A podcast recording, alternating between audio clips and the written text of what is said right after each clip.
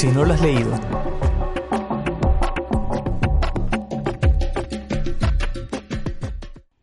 Esta novela del escritor checo Milan Kundera trata de dos mujeres, dos hombres, un perro y sus vidas desde la primavera de Praga en 1968 hasta la invasión de Checoslovaquia por la Unión Soviética. Se trata de una novela de situaciones o existencial, que no es lo mismo que una novela existencialista francesa.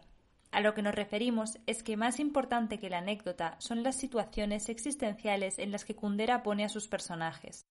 Estas situaciones iluminan aspectos muy profundos de la vida humana, tales como el propósito de los individuos en la vida, la soledad, las relaciones humanas y muy especialmente las construcciones mentales que usamos para explicarnos de forma simplificada el mundo, como ocurre con el kitsch.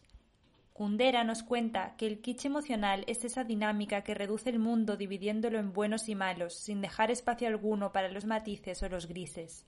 Sin embargo, lo más irónico de todo son las numerosas lecturas que se han hecho de esta novela en clave kitsch, política, filosófica e incluso romántica, como sucedió con su malograda adaptación al cine, cuando resulta evidente que lo que hace la novela es, si no reírse, al menos poner en entredicho tales conceptos.